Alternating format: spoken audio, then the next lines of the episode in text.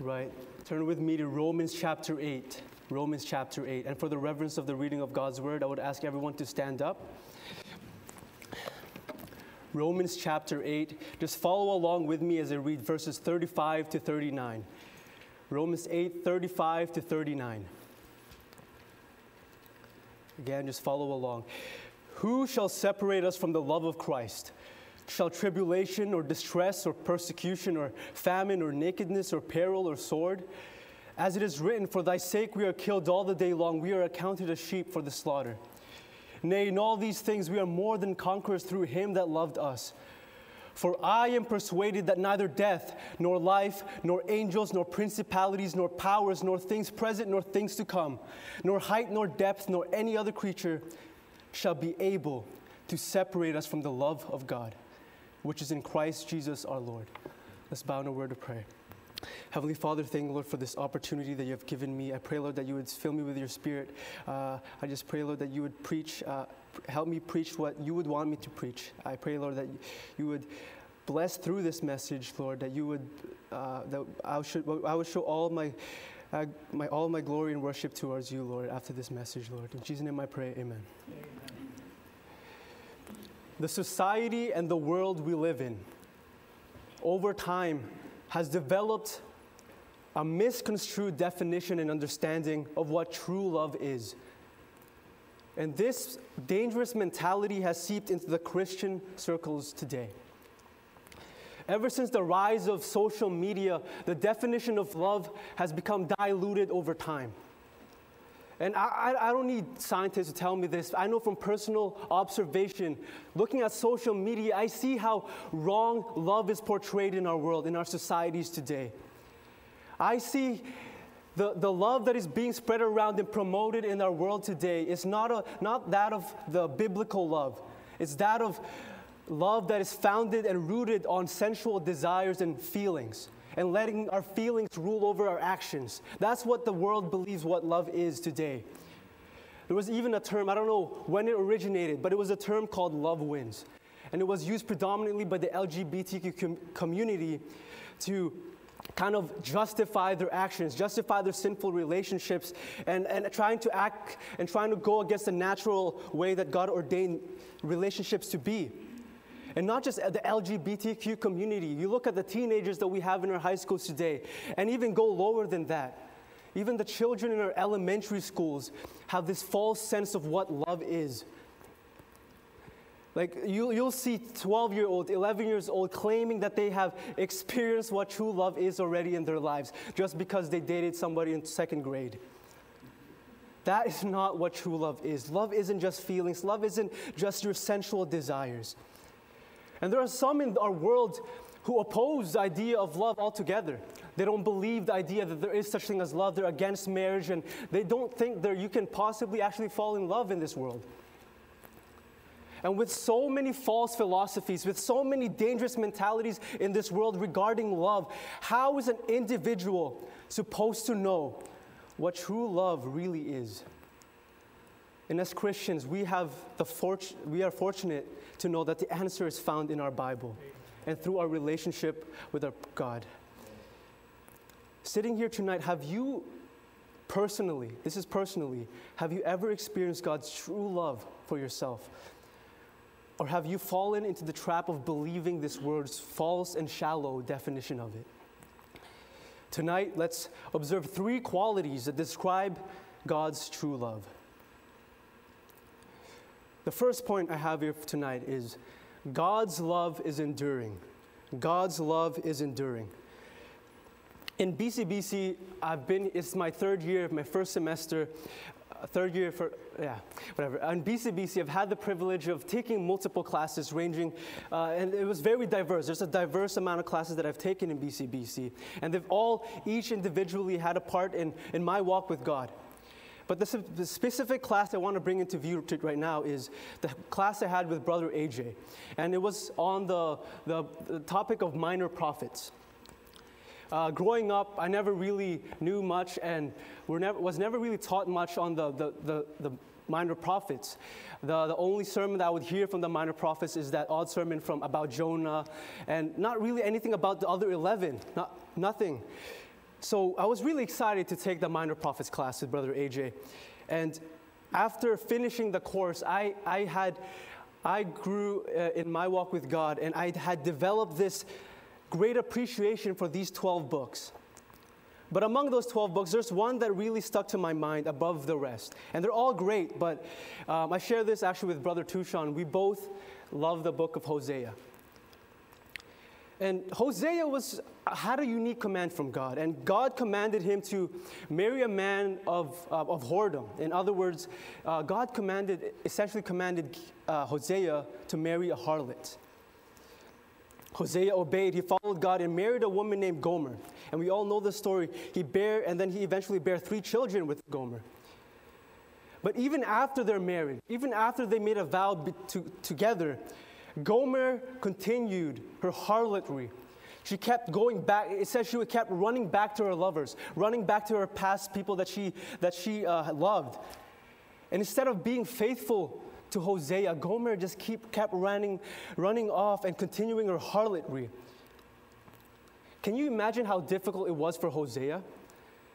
I mean, the emotions that Hosea was feeling aren't explicitly written in, in the book of Hosea. But Hosea was just a man. He also, he too also had human emotions just like us. I could, I could imagine that Hosea was feeling great distress, great sadness that her, his own wife is running back to her lovers and is not faithful to him. I could just imagine the tears that he may have shed. He might have been the laughing stock of his town. For all I know, men would mock him for, for even loving a harlot.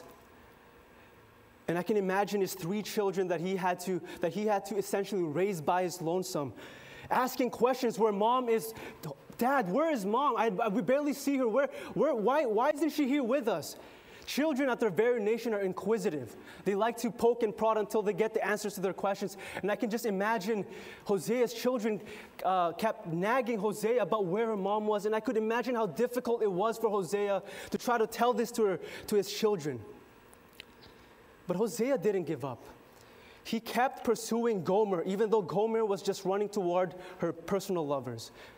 Hosea loved Gomer, and he was willing to suffer heartache after heartache just so he could gain his wife back. And the world might look at this story and they would laugh. They would say, Hosea, why would you continue to be with uh, Gomer? Just leave her. Just do a divorce. Just run away. You don't need to keep chasing after her and pursuing after her. Just leave. You're just causing yourself more trouble.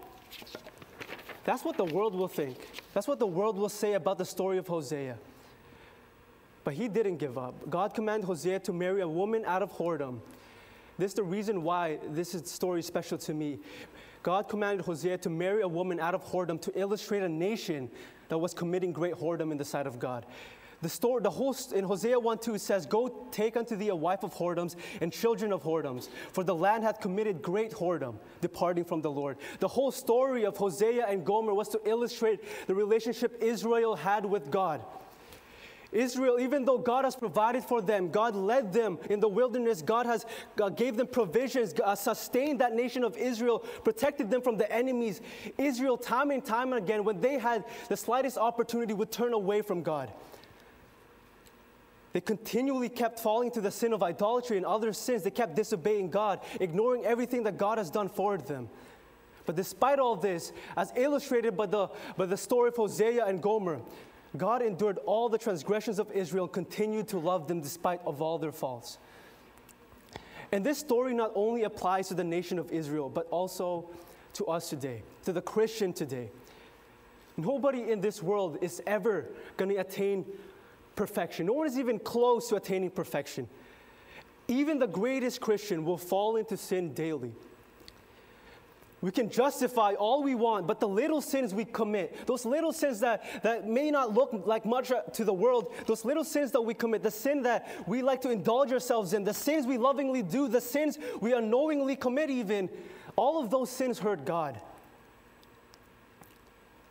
Looking at myself, I've always been. I've, I've always been, someone asked me one time, who, if I was to pick a Bible character, who would I um, who would I be? Basically, that's what they would, uh, they would ask. And looking at myself, I've always found myself to relate to uh, Peter of the disciples. And just like Peter, I run my mouth without even thinking. I'm impulsive.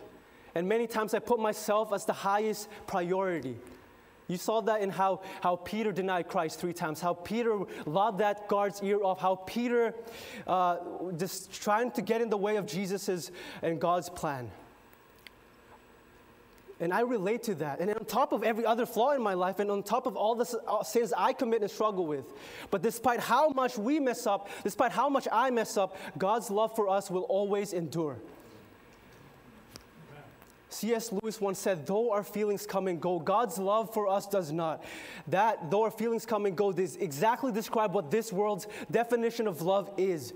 It's unstable as water because at any time our feelings toward a person can just be crumpled and be destroyed in a twinkling of, in just one second. But God is immutable. Hebrews 13, 8. Jesus Christ the same yesterday and today and forever. How he loved Israel back then, how he loved the saints of the New Testament back then, that's how much he loves us today. He never changes in who he is. God will never stop loving his children. Just like that father of that prodigal son, that prodigal son thought that when he would return home, that his father would be mad and, and, and annoyed that he would come home and that he, would, that he wouldn't accept him. But the moment he came home, the father of the prodigal son gladly received us, gladly received him back. And just like us, no matter how many times we mess up, Jesus, God and Jesus will gladly receive us back into the fold. True love endures. My second point here is God's love is unconditional. God's love is unconditional. John 3:16. Everyone knows the verse. For God so loved the world in my hermeneutics class, uh, in my hermeneutics class last semester, Brother Adrian gave us a little assignment. It was a group assignment, and he told us to find a hundred different observations that we can make just reading John 3:16. And the whole class, the moment he said a hundred observations in one single verse, is that even possible? But we kept working at it. We kept, we kept working together to find those 100 observations. And we eventually got 100 observations, and I was thoroughly surprised. Well, obviously, our observations range from shallow ones. Uh, I think there was a student who just who, who kept putting, uh, John 3:16 has so and so amount of letters. John 3:16 has so and so amount of words. But we also made some nice doctrinal observations that we found in John 3:16. But one of these observations is the one I just said. For God so loved the world. This, the fact that God loves everyone. This was one of the verses I learned as a child, and, and many others are the same way. This is one of the first verses that they learned. Uh, it's a very popular verse, and we know it contains the gospel message. We know that it's, it's a very good message when we, we're soul winning. But if you dissect it further, you'll learn a great truth about God's true love, and that is that God's love is unconditional. God loved the world. He didn't pick and choose who he wanted to love. God didn't have this long, extended, winding screening process to see who would qualify for his love. Just recently, for my birthday, my, my parents wanted to, to get me something special for my 20th birthday. And so it was meant to be a surprise. But one day, once when my dad came home, he, he nonchalantly asked me, Ivan, laptop or dog? And I don't have to be a, rocket scientist to interpret what that meant. He didn't even try to hide the fact. But obviously, if I was asked that question a hundred times, I would choose dog a hundred times. The days preceding, me and my parents started searching all over Kijiji. We looked up, up, all sorts of pet rescues. We looked at Craigslist. We looked at Facebook groups, and we were looking to adopt a dog. I didn't want to buy a dog. I wanted to adopt a dog. But I, I, little did I realize there's a complicated screening process for adopting a dog. They, they ask everything about you, like how much you work, how, how, how many times, how many hours are you away from home, uh, are you an active or are you lazy? And they ask a bunch of questions. It, it took me about, about honestly, about close to 45 minutes to finish page one. And then my mom told me to restart because I put the wrong information. But anyways, that's when I found out how extensive adoption was. But God doesn't God doesn't have such an extensive screening process when it comes to who qualifies for his love. God loves unconditionally, God loves everyone. For God so loved the world. God is love. And this, is, this might be hard to comprehend. When, when we were studying the, the, the theology and the attributes of God, it, some of the things that uh, Pastor Hoxie was teaching, I just couldn't comprehend. God is love, and it is one of his holy attributes. It's hard to imagine and comprehend, but God, in, because of his very nature, is incapable. He is incapable of not loving. Going back to the first point, no matter how much we may have sinned, God will still love us no matter how much even not just not just the saved, but even if a unsaved, like an atheist, no matter how much that atheist blasphemes and, and mocks God, God will still love even that atheist. And for me, this is my personal weakness. I've shared this with my close friends. When someone slanders the name of God, I can't help but have negative emotions towards that person. I can't help but feel angry that this person is just slandering the, the very God I love. But I don't have that right. I don't have that right to get angry at that person because God doesn't get angry at that person because He still loves him. God is infinitely more loving and He's unconditional in His love. This world's definition of love is very much conditional. Their mentality is if someone doesn't treat you well, why should you love them? Only return the favor if it's given to you. That's what the world thinks. They, they like to say that love is earned. But God's love isn't earned because ever since the creation of man, He has loved each and every single person that has ever lived. God's love is unconditional, and we ought to show the same towards other people. My last point is God's love is unbreakable. Romans 8:35 poses a, a, a wonderful question: Who shall separate us from the love of Christ? Shall tribulation or distress or persecution or famine or nakedness or peril or sword? And Paul answers this in verses 38 to 39. For I am persuaded that neither death, nor life, nor angels, nor principalities, nor powers, nor things present, nor things to come, nor height, nor depth, nor any other creature shall be able to separate us from the love of God, which is in Christ Jesus our Lord. You look at some of the strongest materials readily available in our world today, and you look, look at materials such as steel, maybe diamond, maybe Kevlar, and look, you look at other of these other dense stones. All of these are strong, but they are all susceptible to breaking still. Even diamond, which is ranked as the seventh strongest material in the world, even diamond can still be broken. Even the number one strongest material in the world, called graphene, which is 200 times stronger than steel, it doesn't have the title of unbreakable. Science, scientists say it is practically unbreakable, but the word practically is still there. They know a way of that you can destroy it molecularly. It's still breakable. And this adjective, unbreakable, is definitely not something I would describe, use to describe the, the, this world's definition of love. There have been so many relationships that was founded on this world's mentality that have been broken just due to mere words. A simple misunderstanding, a single action caused a whole relationship to fall apart. True love won't let just small things like that ruin a whole thing. The teens I mentioned earlier who say they found love at an early age, I, I, I dare say that if you would put pressure on their relationship and, and you would test their relationships, I believe that most of those relationships will fall apart because they're not founded properly. And it's very sad that so many broken families are, are, are a result of this, of people having this false sense of love, of these sensual desires, and, and just letting their feelings guide them. So many broken families are results of that. Aren't you glad that God's love for us is unbreakable? Nothing in this physical world, nothing in the, the, anything in the spiritual realms, nothing will ever separate and break God's love for us. The reason why Apostle, the Apostle Paul did so many great things for God because, was because he realized this very fact. Verse 38, he said, For I am persuaded. The Apostle Paul believed with his whole heart. He was persuaded of the fact that nothing will ever separate him, separate him and God's love. And this allowed him to do things that may, may, may, have been uncomfortable, may have been difficult for a normal person to do. But the fact that he knew that God's love was there waiting for him when a difficult situation will come gave him enough comfort to keep going. And if we would have that same mentality, and if we were persuaded, just like Apostle Paul, of, of God's true love for us, then we, I believe that we would be able to do great things for God as well. Watchman Nee said this The nature of God's love is unchangeable, ours alternates all too readily. This world twisted the definition of love, and it changes seemingly every moment that passes by.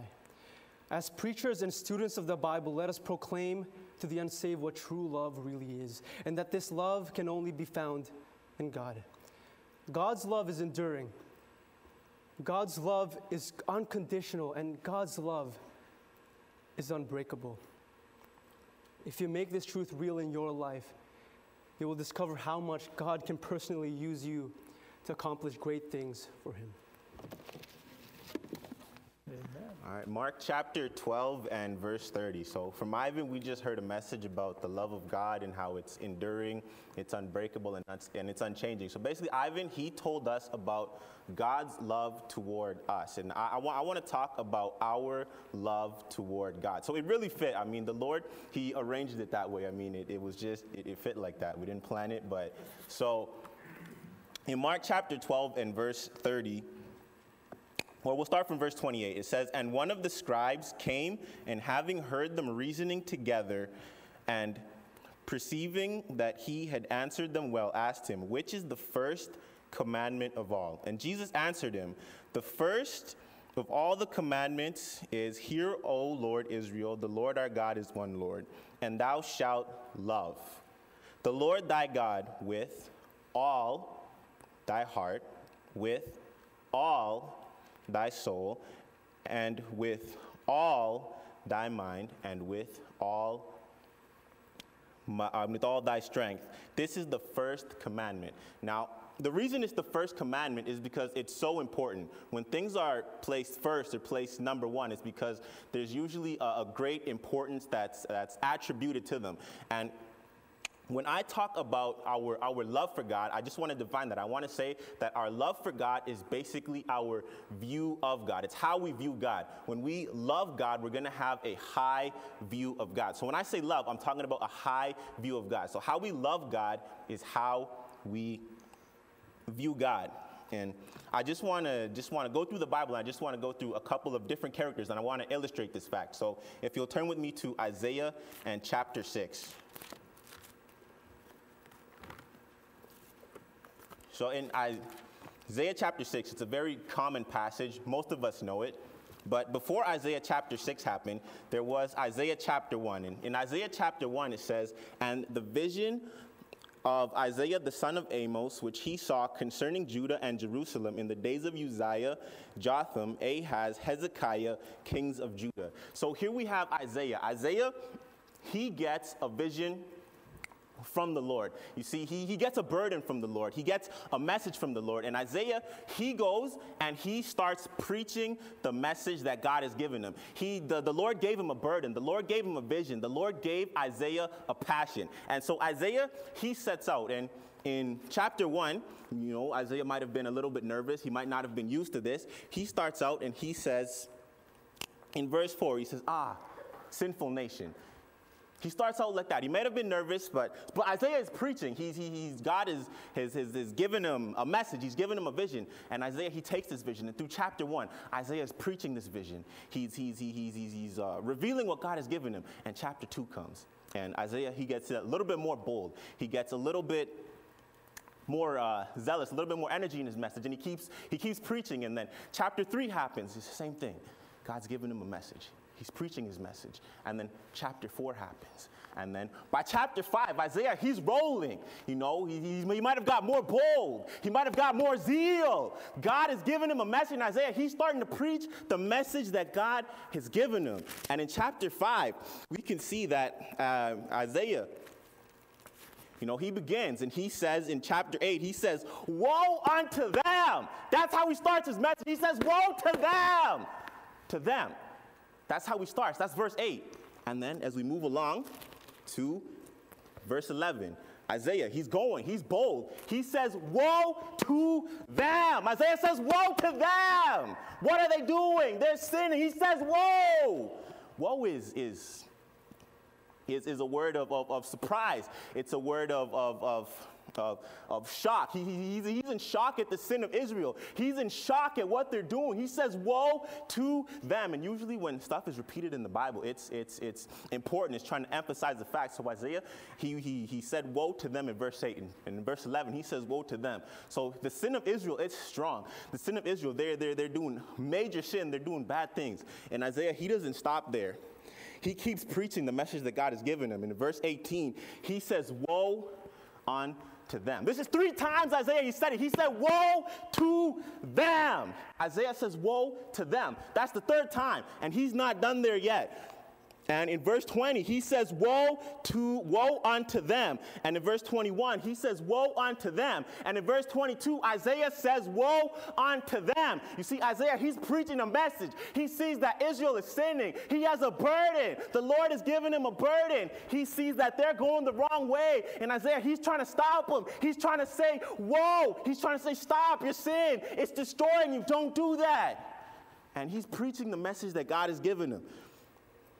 But then, chapter 6 happens, and the message completely changes. You see?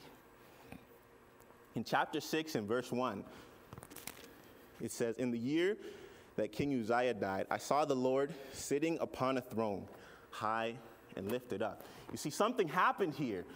Isaiah, his message completely changed. Before, he saw the sin of Israel. He saw what they were doing. He was preaching the message that God has given him. He was saying, Woe unto them. But then Isaiah, he saw God. He saw God high and lifted up. Isaiah, he got a high view of God. He saw God in his rightful place.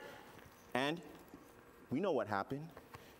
And in verse 5, Isaiah, he changed this message from woe unto them.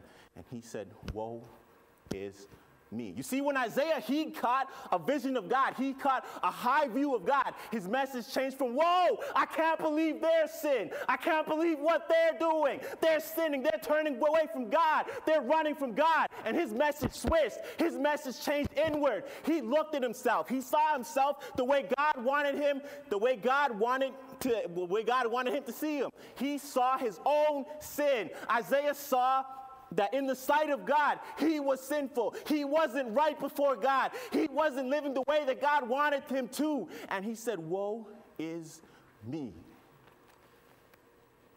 For I am undone, because I am a man of unclean lips. I dwell in the midst of, un, of a people, I dwell in the midst of a people of unclean lips, for my eyes have seen the King, the Lord of hosts. You see what happened here? It doesn't matter you know, whether we do the right thing. We can do all the right things. We can have a Bible. We can, we can share the gospel. We can preach the gospel. We can uh, take the gospel. We can uh, uh, do all the right things. We can read our Bible. We can try to pray. But if we don't have a high view of God, if we don't have God in his right place, we're not doing what God wants us to do. We're not right before the Lord. You see, Isaiah, he was doing all the right things. He was preaching the message that God wanted him to preach. But when he saw God high and he saw God Lifted up, he realized that he had to do better. What he was doing wasn't good enough. His sin wasn't right before God. And he said, Woe is me.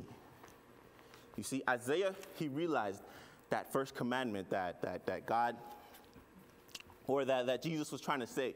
He realized that, that he needed to have a high view of God. He needed to love God with all his, his heart, with all his soul, with all his might, and with all his strength. And for a second example, uh, we can turn to the book of Job. And in Job chapter 1, we know this story, most of us. We know the story. And this is the way I envision the story. I like to just imagine it a little more. So the way I envision it, I imagine Job, you know, he's, he's just woken up. Uh, yesterday was a great day. It was a good day. Uh, everything was going great. Uh, his wife is woken up too, and everything is going well. And they go downstairs. Maybe they pull out the newspaper or they're trying to read the news and they grab a drink for themselves. And they're just sitting there and they're just chatting. And then all of a sudden, they hear a knock at the door. And Job says, This is great. All right, so he goes to the door and he answers it. And at the door, there's a man and he says, Job, you're probably going to want to sit down. And Joe says, What's going on? Just, just come on in, officer. There's, there's nothing wrong. And the officer says, No, Joe, you're probably going to want to sit down for this. And Job, he doesn't know what's happening, but he, he goes in and he, he sits down. And the officer says, Job, your kids, the, the bus they were headed on, it was involved in a, in a head on collision. And everyone on that bus died. No one survived. Job, Job says, What? He, he can't believe it. He's got to collect his thoughts a little bit. And, and as Job's thinking and he's, he's processing this, again, another knock at the door. And he's, he's still trying to process what happens to his kids. He goes to the door and he answers it, and there's another man at the door. And the man looks in, he sees the police officer, he sees Job distraught, sad. He scratches his head. He says, Job, you're, you're, you're going to want to sit down. And Job doesn't know what to do, so he walks back and he, he sits down, and then the man tells him, Job, all your money, your, your savings, the guy you trusted with your money, he, he, he ran off with it, all of it. You've got nothing. Absolutely nothing. And then again, it hits Job. Job is distraught. He doesn't know how to process this. And just as he's, he's thinking, and then another knock at the door. And Job, he, stays sitting. One of the men goes, they answer the door. It's someone else in a suit. And they look inside, they see two others there. And he walks in, he says, Job, I've got, I've got bad news. He says, Your business that, that, that you own, that you ran, it exploded. There's nothing left. I mean, we, we, insurance can't cover it. Job, you've got nothing. And as Job is hit with bad news after bad news after bad news, and he's distraught, something incredible happens, something amazing. You see, Job, he, in chapter 1 and verse 20, it says, that Job arose, rent his mantle, shaved his head, and fell down upon the ground and worshiped the Lord. That's incredible. You see, Job, he had such a high view of God. That, that's incredible. Job was hit with bad news after bad news after bad news. And the first thing that he did was he went and he worshiped the Lord. He said, The Lord giveth and the Lord taketh away. But there was someone else there. See, they went through the exact same thing that Job did as those guys. They came in one after the other and they heard the news, but they didn't worship. They didn't bow down. They didn't say, they didn't try and give God the glory. It was Job's wife. I'm sure you know this. We, we see her later in the chapter, but this is, this is how I imagine. I imagine Job, he's, he's sitting there. Job has a, has a high view of God. God is first in Job's life. Job says, I don't understand what's happening. But he bows down and he says, God, I just want to give you all the glory. But over here, Job's wife, they're, they're, they're, they're, they're in the same house. They just went through the exact same thing, but a completely different reaction. You see, Job's wife, she didn't praise the Lord. She didn't bow down and worship. Instead, later in the chapter, we found out she says, Job, just curse God or die. Just, just curse God. I can't believe this is happening to us. What did we do? We didn't do anything. You see, she had a low view of God. I mean, these are incredible things. This is this is this is this is heartbreaking stuff that has happened here, but two completely different reactions. And then uh, one more. My last example is, is Moses. See, Moses, he was tasked with an impossible job. He was given the job of taking the Israelites out of Egypt. Now, even Moses himself, he said, God, I, I can't do this. You know, I'm, I'm, I'm, just, I'm just a normal man. I, I can't do this. So God says, okay. And God sends Aaron to him. And then there's, there's Moses and there's Aaron. And I just want to show you again that everything that Moses went through, Aaron went through. Aaron, he was the mouthpiece of Moses because Moses, he didn't want to speak. So Aaron, he spoke for Moses. So God told Moses what to say, then Moses told Aaron what to say. So everything that Moses went through, Aaron went through. You see? Moses, he was, um, Aaron, he was there when Moses threw down the snake and the snake, or threw down the rod and the rod became a snake. Aaron saw that miracle. Aaron was there when Moses stuck his, his hand into the jacket. He pulled it out and it became leprous. Aaron was there. And Aaron was also there for the 10 plagues. Aaron, he saw the blood, he saw the flies, he saw the locusts, he saw the darkness, he saw the frogs, he saw the incredible things that God was doing. And then after that, Aaron was there when they were crossing the Red Sea. He saw Moses step into the water and the waters part. Aaron, he was right there with Moses. If anybody should have had a high view of God, it should have been Aaron. He was right there. Moses was doing miracles, and Aaron, he was doing miracles right with Moses. His view of God should have been so high. He should have. He should have trusted God with all his heart, with all his soul, with all his mind. He should have loved God. His view of God should have been so high. But you know what happened? Moses, he goes off into the mountain to meet with God and to talk with God and to communicate with God. And then there's Aaron back here in the camp and with all the Israelites. And Aaron didn't know what to do. And all of a sudden, the Israelite leaders, that came up to him and they said, Aaron, we've got this great idea. You see, Moses, he's gone, and Moses is Moses, but Aaron, you're the man. What if we just make this golden calf? We can worship it as the God that led us out of Egypt. And Aaron, instead of saying, No, we serve a greater God than some golden calf. Aaron, he just says, That's a great idea. And he says, Bring all your earrings. Let's make this great golden calf and let's worship it. And Aaron, he, he led the people into sin. And it was so bad that when, uh, when Moses came down and he threw the Ten Commandments at, uh, at, at, the golden calf, God said in, in Deuteronomy chapter 9, and I think it was verse 9, God says he was angry with Aaron and he wanted to destroy Aaron. You see, if anybody should have had a high view of God, it should have been Aaron. If anybody should have loved God so much and knew that God was able to do incredible things, it should have been Aaron. But Aaron, he didn't have a high view of God. He didn't love God the way that Moses loved God. And I just want to conclude with this it's, it's the Ten Commandments. So we read in Matthew in chapter 1, or chapter 12 and verse 30 that uh, that, that, that love for God is, is that we have to love God with all our soul, with all our heart, with all our mind, and with all our strength.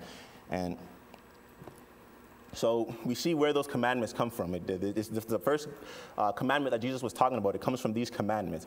It says, Thou shalt have no other gods before me now.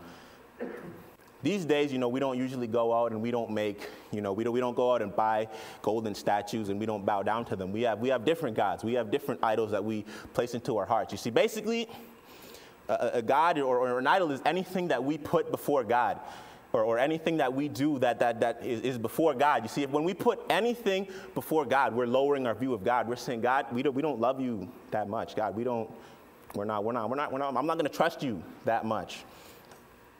And then it goes on and it says, Thou shalt not take unto thee any graven image or any likeness of anything in heaven above, or that is in the earth beneath, or that is in the water under the earth. And thou shalt not bow down thyself unto them. Again, we don't, we don't bow down to golden idols and golden statues today. Instead, we bow down to different things. We bow down to materialism or, or, or, or, or, or just whatever, just anything that we put before God. And this is why Jesus said that these are the, the, the, greatest commandments, you see, because these determine our view of God. And our, our view of God is, is, is, in relation to our love for God. I, I described it as our love for God is how we view God. When we have a high view of God, we're going to keep God first. And I just want to close with that. I just want to say that, that seeing isn't believing. You know, sometimes we, we, we might ask God for a sign, you know, when we're not. Uh, when, when, when, when, we're going through tough times, we might ask God for a sign. We might ask God to show us something. But, you know, we see from, from Aaron's life that, that asking for uh, uh, that, that, that signs don't equal believing. If anybody should have believed because of signs, it should have been Aaron. He saw sign after sign after sign that God was in control and he was powerful. but it didn't work. So we have to love God and keep a high view of God.